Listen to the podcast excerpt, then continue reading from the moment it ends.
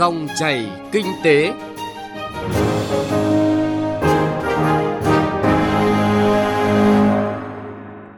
Các biên tập viên Thành Trung và Nguyên Long xin kính chào quý vị thính giả đang nghe chương trình Dòng chảy kinh tế trên kênh thời sự VOV1 của Đài Tiếng nói Việt Nam.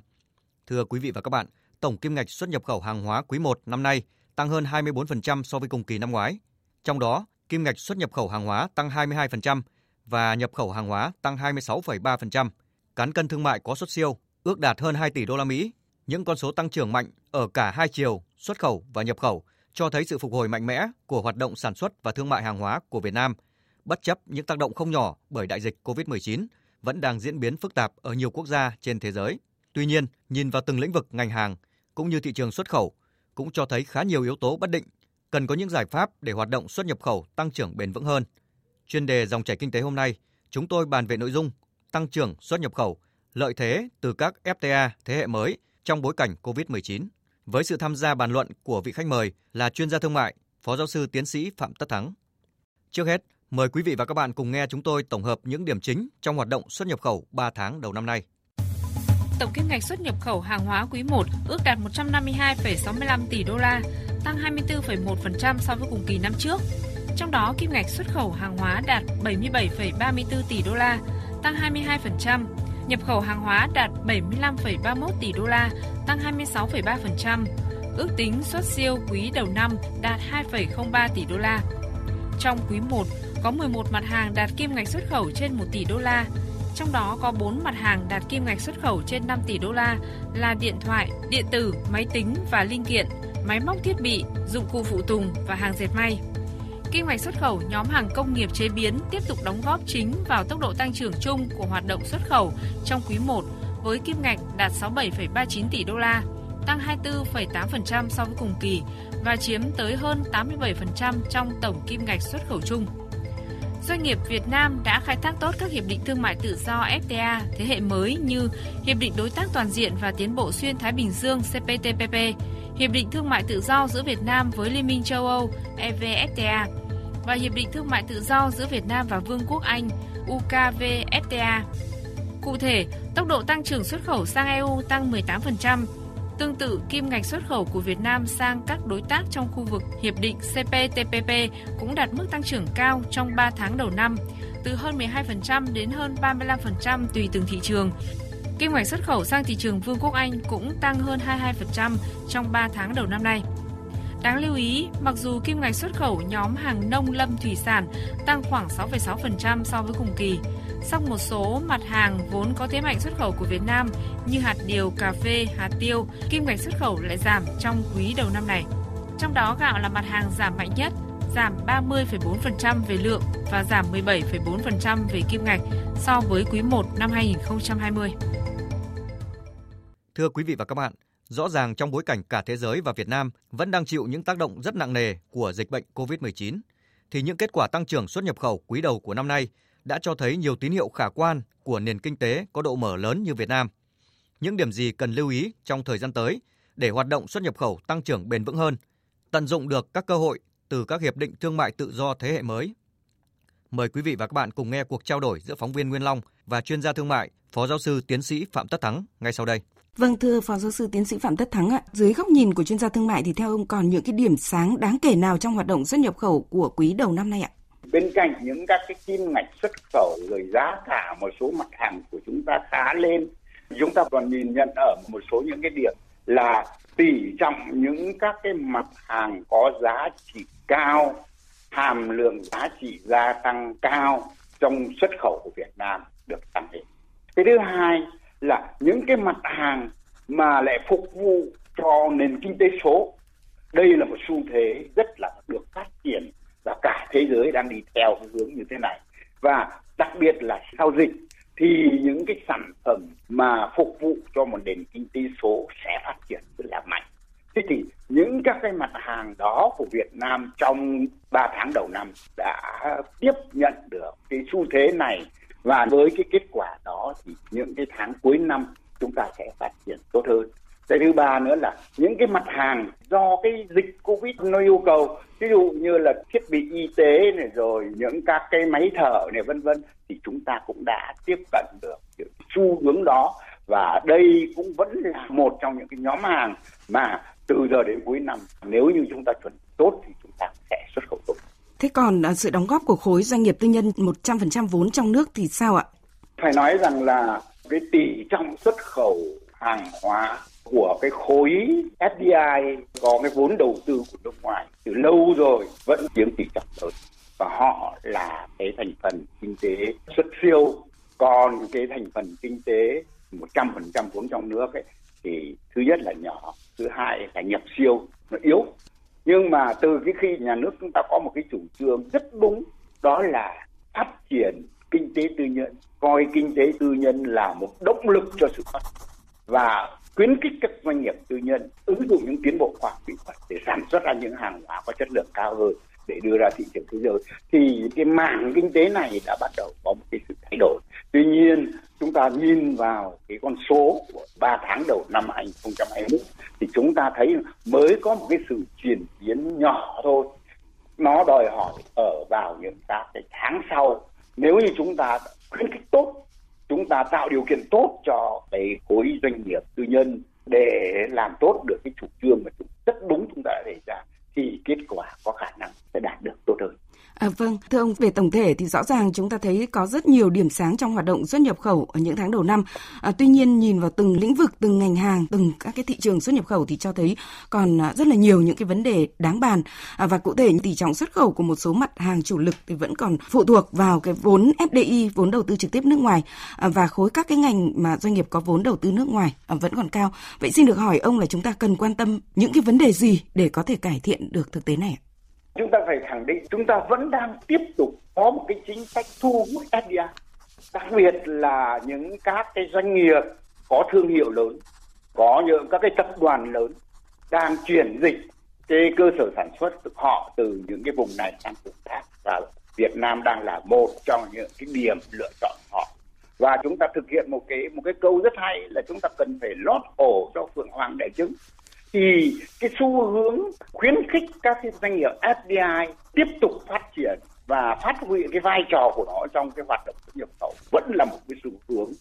được chú ý trong cái thời gian tới. Nhưng bên cạnh đó thì chúng ta đã nhận thấy rằng là cần phải tạo nên được một cái sự liên kết đầu vào đầu ra giữa doanh nghiệp trong nước với cái doanh nghiệp FDI để cung cấp trong cái hệ thống phân phối của họ. Rồi cần phải nhập khẩu được những cái công nghệ tiên tiến thông qua các cái hiệp định thương mại tự do, đặc biệt là EVFTA và CPTPP, để chúng ta nhập khẩu được những công nghệ hiện đại trong nông nghiệp, trong sản xuất sạch, trong sản xuất những các cái vật liệu mới, trong sản xuất những các cái sản phẩm phục vụ cho nền kinh tế số vân vân. Thì chúng ta vừa ủng hộ, vừa khuyến khích tiếp nhận FDI với chất lượng cao hơn, vừa khuyến khích cho các cái doanh nghiệp có 100% vốn trong nước được vươn lên và dần dần chiếm một tỷ trọng xứng đáng trong cái bức tranh xuất nhập khẩu của Việt Nam nói chung.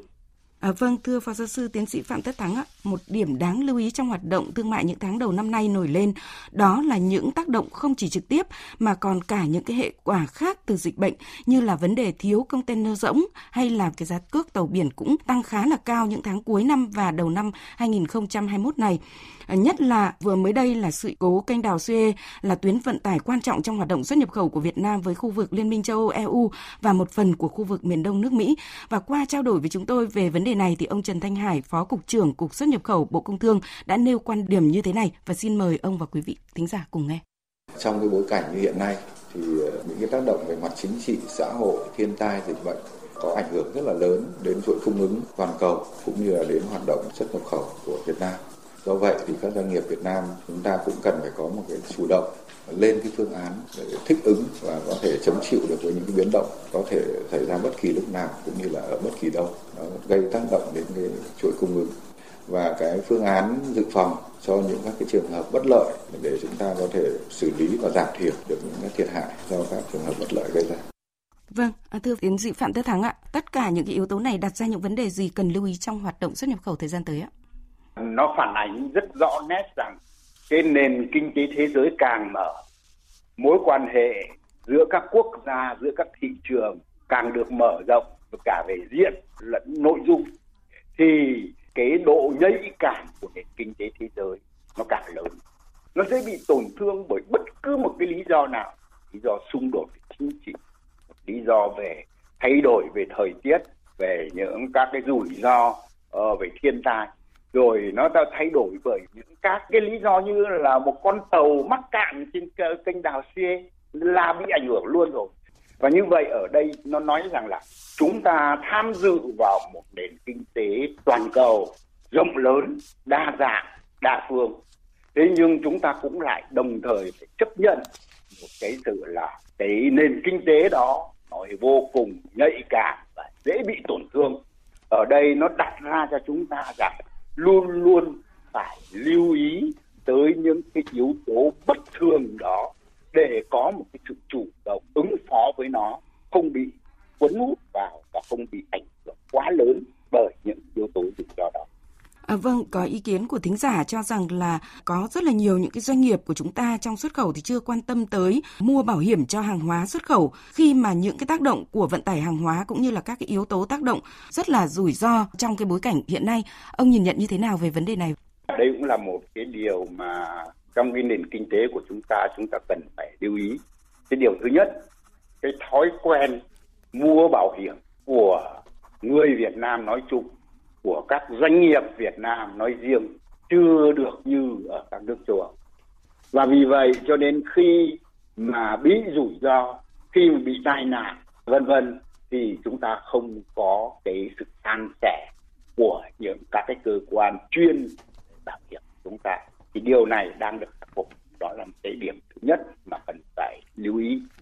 Cái điểm thứ hai và điều phải lưu ý rằng từ lâu đến nay các doanh nghiệp Việt Nam khi ra đời và bắt đầu hoạt động thì chỉ nghĩ tới những biện pháp làm thế nào tiến lên phía trước, luôn luôn tiến lên phía trước, nhưng ít chú ý tới những các cái yếu tố gì có thể ảnh hưởng trực tiếp tới số phận của họ, tới cái hoạt động của họ. Và như vậy là những cái phương án dừng lại, thậm chí phương án lùi lại một hai bước của cái doanh nghiệp Việt Nam chưa được chú ý tới nhiều. Điều này cũng cần phải có một cái sự thay đổi trong quản trị doanh nghiệp. Cái thứ ba nữa là nhìn vào các doanh nghiệp của Việt Nam, chúng ta thấy cái quản trị rủi ro của chúng ta là chưa tốt. Chúng ta chưa có đặt ra cái quản trị rủi ro nó xứng tầm với nó. Và vì vậy khi nó xảy ra chúng ta lúng túng. Và cái ý kiến cuối cùng, đây là ý kiến hết sức quan trọng. Chúng ta không thể trong cái quá trình buôn bán với thế giới trên một cái phạm vi rộng lớn như thế này, khó lường như thế này, chúng ta không thể biết trước được là điều gì sẽ xảy ra trong ngày mai, ngày kia và năm tới. Và vì vậy, một trong những nguyên tắc trong quá trình kinh doanh của các doanh nghiệp trong thời đại mà tham dự cái thị trường thế giới là cần phải biết bỏ trứng vào nhiều giỏ, không bỏ trứng vào một giỏ. Để hỏng giỏ này còn giỏ khác. Đây là một trong những các cái biện pháp để quản trị rủi ro, để phân tán sự rủi ro, để chúng ta không bị chết bởi những cái điều ập đến với chúng ta bất ngờ. Rõ ràng có một con số rất là liên quan mà Tổng cục Thống kê đã chỉ ra trong hoạt động xuất nhập khẩu 3 tháng đầu năm nay. Tôi muốn nhắc tới đó là nhập siêu dịch vụ của quý 1 là hơn 4 tỷ đô la Mỹ và gấp gần 5 lần kim ngạch xuất khẩu dịch vụ. Mặc dù đã có những cái tác động bất lợi từ thị trường dịch vụ du lịch do Covid-19, nhưng rõ ràng kim ngạch nhập khẩu dịch vụ vận tải đã tăng tới 25% và chiếm tới hơn 47% tổng kim ngạch là rất đáng quan tâm, phải không thưa ông? Cái đó là đúng. Nó đúng với cái tình trạng của nền kinh tế của chúng ta. Chúng ta biết được rằng là chúng ta mở cửa thị trường hàng hóa và mở cửa thị trường dịch vụ. Chúng ta phát triển kinh tế cũng là phát triển kinh tế hàng hóa và phát triển kinh tế thị trường dịch vụ. Trong những năm vừa qua chúng ta đã cố gắng đẩy cái này lên. Thế nhưng mà phải nói rằng cái mảng kinh tế dịch vụ của chúng ta là vẫn còn kém so với cái mảng kinh tế hàng hóa.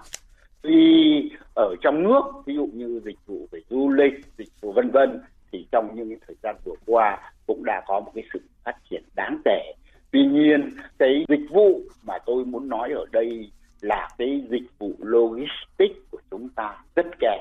Chúng ta phụ thuộc rất nhiều nhiều vào các cái nhà cung cấp nước ngoài,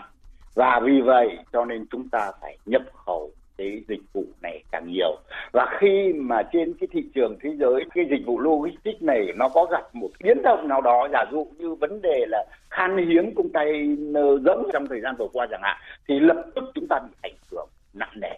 Và vì vậy cho nên ở đây đã và đang đặt ra cho chúng ta là cần phải phát triển tốt hơn nữa, chú ý hơn nữa tới kinh tế dịch vụ, đặc biệt là kinh tế dịch vụ logistics. Chúng ta thấy rất vô lý rằng là chúng ta phát triển xuất nhập khẩu tốt như vậy, nhưng dịch vụ phục vụ cho cái quá trình xuất nhập khẩu đó lại chủ yếu phụ thuộc vào nước ngoài. Điều này là điều không thể chấp nhận được và cần phải thay đổi trong một cái tương lai gần. Vâng, và một điểm rất đáng lưu ý nữa đó là việc tận dụng tốt các FTA thế hệ mới thì cũng đã thể hiện rõ trong cái kết quả xuất nhập khẩu 3 tháng qua. Và Bộ Công Thương thì cũng đã nhận định rằng là việc tận dụng khá tốt những cái lợi thế từ các hiệp định thương mại tự do thì sẽ là một trong những yếu tố quan trọng để thúc đẩy xuất khẩu của Việt Nam trong thời gian tới. Tuy nhiên vẫn còn rất là nhiều các cái doanh nghiệp nhỏ và vừa thì họ cho rằng họ vẫn chưa tiếp cận được với các cái thị trường này, cho dù các FTA thế hệ mới như là EVFTA và CPTPP thì hướng đến đối tượng doanh nghiệp nhỏ và vừa và thậm chí là doanh nghiệp siêu nhỏ. Vậy theo ông, chúng ta cần làm gì để doanh nghiệp có thể tận dụng tốt hơn các hiệp định này? Điều đây là một thực tế là các hiệp định thương mại tự do thế hệ mới thì vừa mới có hiệu lực thì lập tức được tận dụng một cách ngay tức thời. Thế thì nhưng nó lại chỉ xảy ra ở những các cái doanh nghiệp lớn, những cái doanh nghiệp đã biết tập trung xây dựng những thương hiệu quốc tế cho mình từ trước, và cái doanh nghiệp nào tận dụng được đã chuẩn bị tốt cho cái hướng đó thì tận dụng tốt cái lợi ích do cái hiệp định thương mại tự do thế hệ mới đem lại. Còn phải nói một cái điều thực tế đáng buồn rằng rất nhiều doanh nghiệp Việt Nam, đặc biệt là những doanh nghiệp nhỏ và vừa của Việt Nam, thậm chí có những doanh nghiệp còn chưa biết rằng là cái hiệp định thương mại tự do thế hệ mới là cái gì, nó ảnh hưởng như thế nào đến hoạt động của tôi. Thế thì ở đây nó đặt ra nhiều vấn đề, từ tuyên truyền đến tạo điều kiện vân vân. Thế nhưng có lẽ nói rằng để cho các doanh nghiệp nhỏ và vừa tận dụng được những cơ hội của hiệp định thương mại tự do thế hệ mới thì có khi quá sức với họ. Ở đây nó đòi mấy vấn đề. Vấn đề thứ nhất, các doanh nghiệp lớn đã hội nhập kinh tế quốc tế tốt, đã tận dụng hiệp định thương mại tự do thế hệ mới tốt là hạt nhân lôi kéo các doanh nghiệp nhỏ và vừa đi theo mình bằng những các cái hợp đồng, bằng những sự liên kết, bằng những yếu tố trong cái yếu tố đầu vào và đầu ra. Thì yếu tố thứ hai nữa, cần phải có một cái sự hoạt động của các hiệp hội doanh nghiệp. Các hiệp hội doanh nghiệp là cái người nắm bắt được cái nhu cầu, kể cả về phía quản lý nhà nước, kể cả về phía thị trường và thông tin, họ phải là phát huy vai trò của mình. Và cái thứ ba cuối cùng nữa, hơn ai hết, các doanh nghiệp, đặc biệt là các doanh nghiệp nhỏ và vừa, phải ý thức được rằng mình cần phải tự thay đổi mình để có thể hòa nhập vào cái xu thế chung của thế giới và biết được những cái đòi hỏi của hiệp định thương mại tự do là cái gì. Chúng ta có thể sử dụng nhiều tư vấn của các chuyên gia, của các sở, các ngành, của các bộ, rồi chúng ta sử dụng nhiều cái tư vấn của các cái chuyên gia về luật, về logistics, về ngân hàng vân vân. Tất cả những cái điều đó, cái sử dụng dịch vụ để phát triển kinh tế hàng hóa là một trong những yêu cầu đòi hỏi các cái doanh nghiệp nhỏ và vừa của chúng ta cần phải thay đổi. Vâng, xin được trân trọng cảm ơn chuyên gia thương mại Phó Giáo sư Tiến sĩ Phạm Tất Thắng đã tham gia bàn luận cùng chúng tôi. Quý vị và các bạn vừa nghe cuộc trao đổi giữa phóng viên Nguyên Long và chuyên gia thương mại Phó Giáo sư Tiến sĩ Phạm Tất Thắng về tăng trưởng xuất nhập khẩu, lợi thế từ các FTA thế hệ mới trong bối cảnh dịch COVID-19. Nội dung này cũng đã kết thúc chương trình Dòng chảy kinh tế hôm nay. Chương trình do biên tập viên Nguyên Long và Thành Trung thực hiện. Xin chào và hẹn gặp lại quý vị và các bạn trong những chương trình sau.